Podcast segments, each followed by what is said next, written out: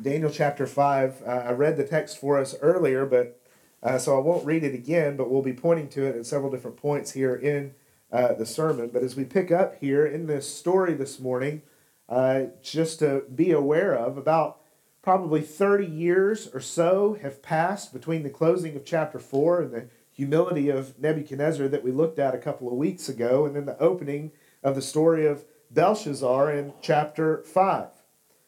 We are introduced here to the last of the Babylonian kings. After Nebuchadnezzar's reign had ended, the Babylonian throne went through some tumult in that 30-year time period from Nebuchadnezzar to Belshazzar. So you noticed here, just by way of reference, as we read the text earlier, there were a couple of notes there where Nebuchadnezzar is referenced as Belshazzar's father. Just so you know, that word father is used oftentimes in the Old Testament and in the Scriptures, actually in the New Testament as well, not necessarily to mean the literal father as if Belshazzar is Nebuchadnezzar's son, but as an ancestor or one of his fathers, just like we would say that Abraham is our father. It's not that Abraham birthed all of us, or but that we belong to his lineage by faith. And so Belshazzar probably was the grandson of the great king Nebuchadnezzar. Succeeding Nebuchadnezzar was his son, Evil-Merodach. We know from him from the book of 2 Kings. But he was overthrown in a coup around 560 BC. And then the final king to sit on the Babylonian throne was King Nabonidus. Now, Nabonidus was wildly unpopular, and he had to, let's say, vacate his palace in Babylon, but lest his authority be removed with him, he set over his kingdom his son Belshazzar as kind of a vice regent or a co-king, if you will. And so there he is introduced to us in Daniel chapter 5. Now, Daniel doesn't include these historical details because at the end of the day, they really don't matter to the story, right? What Daniel wants us to see and to remember is the spiritual conflict of the story of Daniel. No doubt, he wants us to see the clear contrast between Nebuchadnezzar and his successor, Belshazzar. God was patient with King Nebuchadnezzar. As we saw last week, he gave him multiple opportunities to humble himself and to learn that God alone is God. But God's judgment of Belshazzar in the story is sudden and it's final.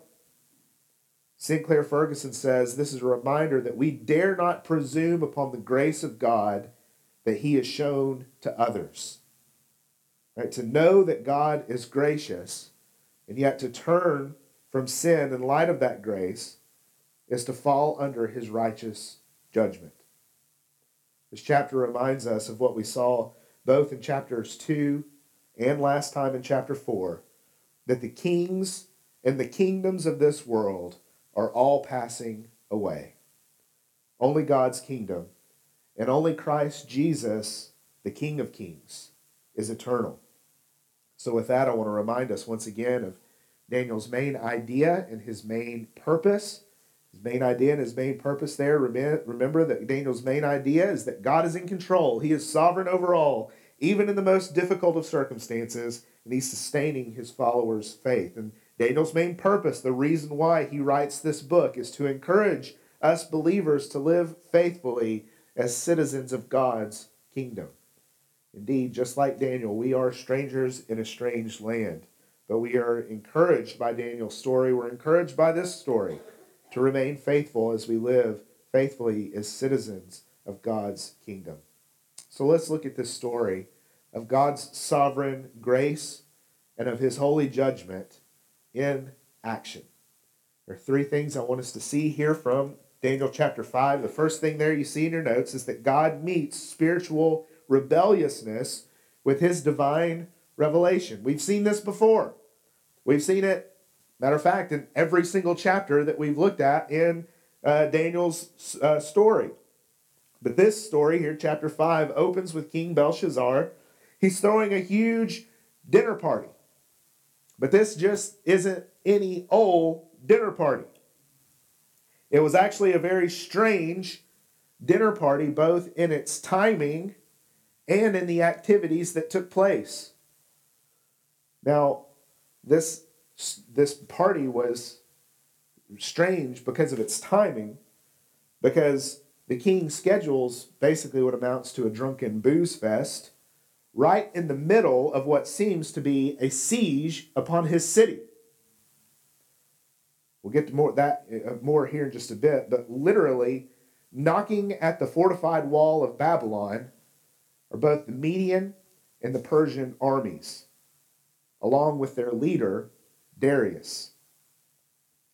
Now, Babylon was truly a mighty city. It had as many as 4 fortified walls. It had a moat, actually, that was dug around it and surrounded it.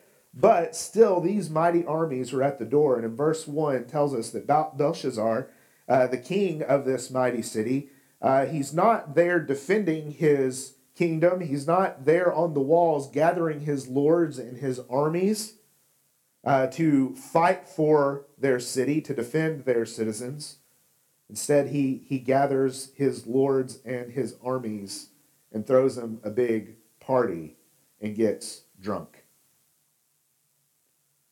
This is a horrible king. A horrible king. Either he horribly underestimated the invading armies and overestimated his own defenses, or he just didn't care anymore.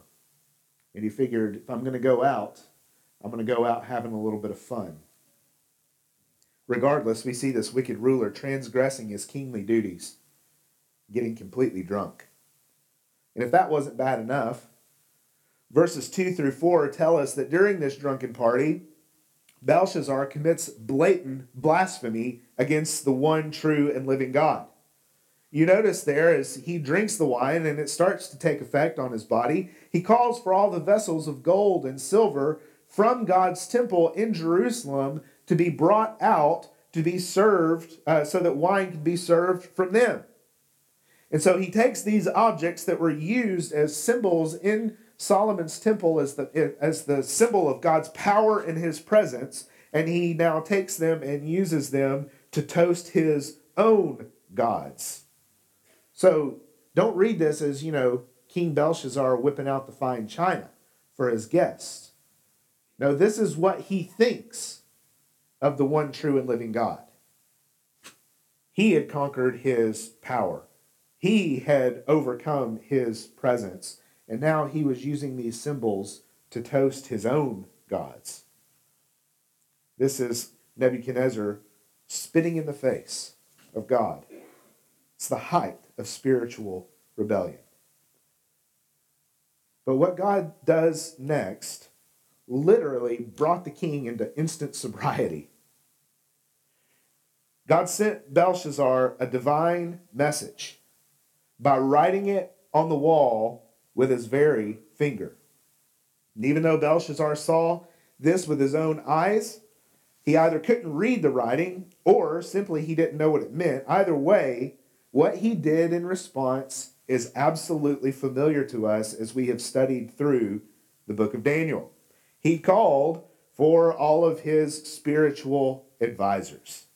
Right? He called for the magicians and for the astrologers and for the Chaldeans, and he turned again to the spiritual bankruptcy of his pagan advisors, only to find them yet again, now for a 5th time, completely incompetent and empty of wisdom. What I want you to see here from this is that it wasn't Belshazzar's drunkenness that caused his blindness to God's revelation. It was his rebellious heart. And there's 2 lessons I want us to learn from this. 2 lessons I want us to learn from Belshazzar. First, knowing God's revelation, knowing truth, is no guarantee that we'll respond rightly to it. Knowing truth is a good thing, but mere knowledge of truth is no guarantee for a right response. Not only did Belshazzar literally have God's writing on the wall, he also had knowledge of Nebuchadnezzar's experience. You see, Belshazzar, probably the grandson of the great king, probably watched God humble his grandfather, his royal ancestor, this great head of gold from chapter 2, the builder of mighty Babylon. But he didn't learn the costly lesson that God taught Nebuchadnezzar. A friend, you may be here this morning thinking, you know, God, if you would just speak to me, if you would just give me a sign, then I would trust in you and I would believe in you. If you would only speak to me in some way. Well, friend, perhaps you've heard that before. Perhaps you've felt that before. Perhaps you know others who have thought that way before. But this is the truth that we learn here, right? Knowing truth is important. But you have to be wise and humble enough to receive it and to let it change your life. The question for you is, can you read the writing on the wall? I think there's relevance also to this church body. Brothers and sisters, I think that we are right here in this place to place the highest premium on the preaching and the teaching of God's word. I think that's right for us as a church to do. But I think this passage sobers us and helps us to remember that having God's word without God's spirit only produces spiritual pride. We must plead with the Holy Spirit to give us hearts of obedience, to let God's holy word produce within us life-changing obedience. We need to let God's word, let the Holy Spirit of God use God's word to humble us so that we can walk with Christ. So that's the first lesson. Truth without obedience is useless. The second important lesson here is that God will not be mocked. God will not be mocked. Galatians 6, 7, and 8 says, "Do not be deceived. God is not mocked. For whatever is sown, that he will also reap. For the one who sows to his own flesh, from the flesh he will reap corruption. But the one who sows in the Spirit will from the Spirit reap life." All of that in Galatians 6 is within the context of what we just saw. That truth without obedience is useless. So to listen to God's word and to ignore it is to mock the living God. It's in essence to say to him, yeah, okay, I understand what you're saying, but I know better. I think that all of us in this way can sometimes be little Belshazzars in our own way. But God's mercy to us today is that we have his word. So like the scripture says, today if you hear his voice, do not harden your heart. Do not follow the example of Belshazzar. That brings us to point number 2. Point number 2, God judges unrepentant rebellion. God judges unrepentant rebellion. Now, for whatever reason, in this time period between Nebuchadnezzar and Belshazzar, we see that Daniel has kind of fallen off the radar of the king of Babylon. He's fallen into obscurity in Belshazzar's court. And whatever the reason, you know, why that happened, we don't know. But while Belshazzar has forgotten about Daniel, God has not. And neither, apparently, has this queen. Now, who is this queen that we're introduced to here in verse 10? Well, one option is that this is one of Belshazzar's wives. I don't think that that is likely because what was said in verses 2 through 4, we know that his wives, all of his wives and all of his concubines were there with him at this dinner party.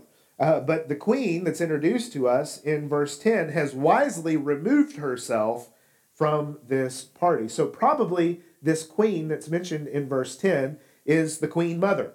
It's Belshazzar's mom, the king's wife, the true king's wife.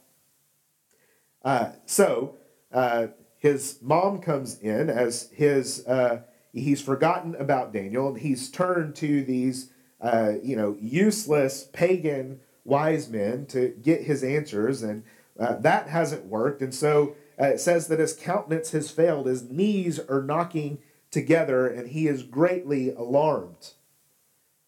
And his mom comes to him, this queen mother, or it could have been his grandmother. It actually could have been the wife of King Nebuchadnezzar himself. She boldly approaches Belshazzar and reminds him of Daniel's spirit-filled wisdom. I love how she speaks of Daniel in verse 11 there. There is a man in your kingdom. There is a man in your kingdom. And then she goes on to describe Daniel as light, understanding, wisdom, an excellent spirit, knowledge, an interpreter of dreams, an explainer of riddles, and a solver of problems. You know, this reminds me of another woman that we read about in Scripture. She's not a queen. She's not a queen mother or anything like that. No, she was a Samaritan woman. A Samaritan woman who had been married 5 times, who was currently living with her live-in boyfriend, and she went to Jacob's well in the middle of the day to avoid the crowds because she was an outcast in her community. And she went this one particular day, and there she met this prophet, this man named Jesus. You know, this woman had her own version of unrepentant rebellion. And here she was, all alone, in the heat of the day, hopeless, wondering what to do. And Jesus has a conversation with her, reveals everything about her that she has known or has ever done. She begins to have a conversation with him, and she says, when the Messiah comes, he's going to straighten all this stuff out for us. Do you remember Jesus' response to that? She said, "Lady, I am that man."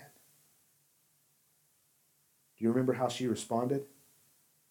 She left her water jug sitting there at the well, and she ran and began to tell everyone who would listen, "Come and meet a man who told me everything that I ever did." He was a man who was the life. He was the light of men.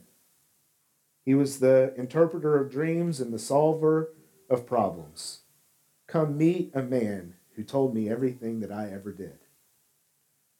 Friends, it's just another reminder that all of these great stories, all of these Old Testament heroes are just paving the way to Jesus. They're just pointing straight forward to Jesus, who is the wisdom of God incarnate, and in whom the Holy Spirit dwells. Notice how Belshazzar greets Daniel. At this point, Daniel's an old man. He's probably well into his 80s.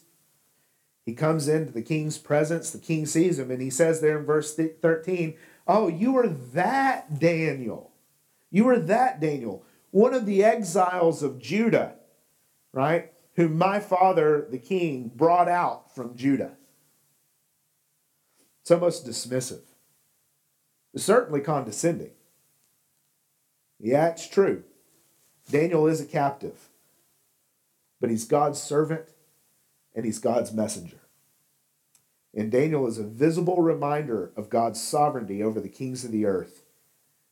And you notice there in the story, he cannot be bought with all of the wealth and all of the power of Belshazzar. So beginning in verse 18, Daniel gave Belshazzar what he was seeking. And he started with a history lesson. I wonder how many of you growing up got yourself in some trouble only for your parents or grandparents to begin your punishment by giving you a history lesson. Or maybe I'm the only one. I don't know. But that was the problem. Belshazzar had failed to learn from Nebuchadnezzar's history, and now he was doomed to repeat it. His problem was his heart of persistent unrebellion against God. And now finally, after generations of opportunities, Belshazzar and his kingdom's time was up. Look down at verses 22 and 23. And you notice just in these two verses how Daniel brings God's judgment down directly on Belshazzar. With machine gun-like repetition, Daniel aims God's judgments directly at Belshazzar's chest, and he unloads 14 times. In these two verses, you read the word you or your. There is no mistaking. God had given Belshazzar every opportunity to humble himself, but he did not listen. So now God is going to bring not only Belshazzar low, but he's going to take out all of Babylon with him. Now it's interesting, it's not until verses 24 and 26 that we're told what God's handwriting said and what the interpretation was. That's a long way into this passage before we get the answers to the question. Right? 3 words. Actually, it's 4 words, but the first one was repeated. First, Mene, numbered, meaning that God had numbered the days of Belshazzar's kingdom and his time was up. God's patience was meant to lead him into repentance, but that patience had run out. Second, Tekel, or weighed, meaning God had weighed Belshazzar in the balance and he was found to come up short. You think of the picture of Lady Justice, that is the symbol of our justice system. This lady with a blindfold on who holds out the scale with one hand, and you weigh the evidence on both sides and find out which way comes out to be true. He'd been weighed in God's balances, and he was found short. Finally, Parsin or Peres, a play on words, literally meaning divided, but also rhyming with the word Persia. The armies that had gathered at that moment at Belshazzar's front door. No more opportunities to repent. No more lessons from history to learn. No more gracious revelations or writings on the wall. All that remained for Belshazzar was judgment. And friends, if God judged Belshazzar, this definitely for his persistent, unrepentant rebellion, how much more will he judge you for rejecting his one and only Son? You see, every single one of us are sinners. The scripture says that all of us have been weighed in the balances and we've been found wanting. Paul says in Romans 3:23 that all have sinned and fall short of the glory of God. But God, in his mercy, sends Jesus, his perfect, eternal Son, to live a perfect life for you and to die on the cross as your perfect sacrifice for your sins. And God looked upon that perfect sacrifice of Jesus and he accepted it by raising Jesus from the dead. And the scripture says that all who would turn to Jesus and who would receive his forgiveness will never face God's judgment, but would only have the promise of eternal life. This is the gospel message. This is God's honest truth to you this morning. The only question is, can you read the writing on the wall? Be warned. If you do not repent, and if you do not turn to Jesus, the writer of Hebrews says that it is a fearful thing to fall into the hands of the living God. So friends, I pray that we would learn our history lesson today, that we would learn from Belshazzar's mistake. Do not harden your hearts against God. Listen to his word. Receive his promise of salvation today. And that brings us to our third and our final point. Our third and final point here, that God will vindicate his name and his faithful servants. God will vindicate his name and his faithful servants. You notice here in these last three verses of this chapter, the difference, the contrast between Daniel's future and Belshazzar's future. Daniel first. As for Daniel, God spared Daniel. Not only did God spare Daniel, God promoted Daniel yet again. So great and important Daniel became that he would serve in high places of authority throughout the reign of Darius the Mede and Cyrus the Persian after him. God redeemed him out of obscurity and vindicated him, all while vindicating his holy name, which Belshazzar had profaned. In Daniel chapter 7, Daniel records for us a vision of another man, a man that Daniel describes as the Son of Man, who was yet to come. And this Son of Man would suffer on behalf of his people. But the Ancient of Days would vindicate this Son of Man out of his suffering and would give him a kingdom that would be an everlasting kingdom. And Daniel says that all dominions will serve and obey him. Friends, this suffering yet vindicated and highly exalted Son of Man that Daniel sees in the vision is none other than Christ Jesus himself. He came and he suffered on your behalf and he died in your place, but God vindicated him and gave him a name that is above all names. Again, the question is, do you know him? Do you trust him? Do you love him? This is the gospel message we proclaim. It's the gospel message that Daniel points us forward to. And friends, it's this gospel message that we need the Holy Spirit's help to proclaim. It may feel like at times as a Christian that you are sharing this gospel in vain. It may feel like at times that you are laboring for Jesus in obscurity. But remember Daniel. And remember Daniel's God. God does not forget his servants. Though they're slighted in the sight of the world, and though they preach a gospel that seems like foolishness to those who are perishing, God uses you in his own time, and he uses you in his own way. So just stay faithful. Now as for Belshazzar, the whole kingdom of Babylon, you notice how quickly comes crashing and is thrown upon the ash heap of history. Justice comes to full fruition. Look at verse 30. That very night, Belshazzar the Chaldean was killed, and Darius received the kingdom of Babylon. Friend, it's just another reminder that God's judgment is swift, but that his patience is an opportunity to repent. Again, today is the day of salvation. Well, in 1945, really just a few short months after the end of World War II on the European front, Sir Winston Churchill, the great Prime Minister of Great Britain, stood in front of an American audience and gave one of his most famous speeches. It's known as the Iron Curtain speech. You may have listened to it or read it before. You can actually watch videos of this very speech. And in that speech, Churchill pointed out that he was on a mission to garner support for America and Great Britain and the other allies to begin some hard negotiations with the Soviet Union.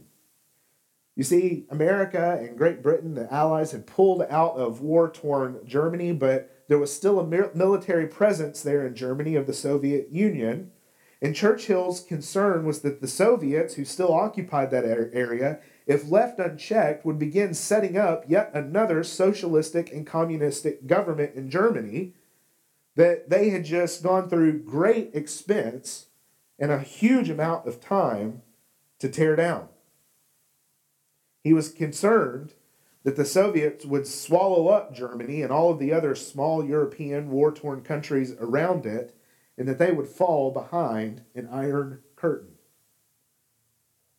Famously, Churchill said in that speech that those who fail to learn from history are condemned to repeat it. Well, friends, as we look to the story of Daniel, we're seeing God's story played out in history. The question is, will you learn the hard lessons that it has to teach us? Will we learn from Belshazzar and from Nebuchadnezzar and from Darius's mistakes? And the lesson is clear, as the psalmist says in Psalm 90, lest we finish our years with a sigh, as Belshazzar did, we should pray, Lord, teach us to number our days, that we can gain a heart of wisdom.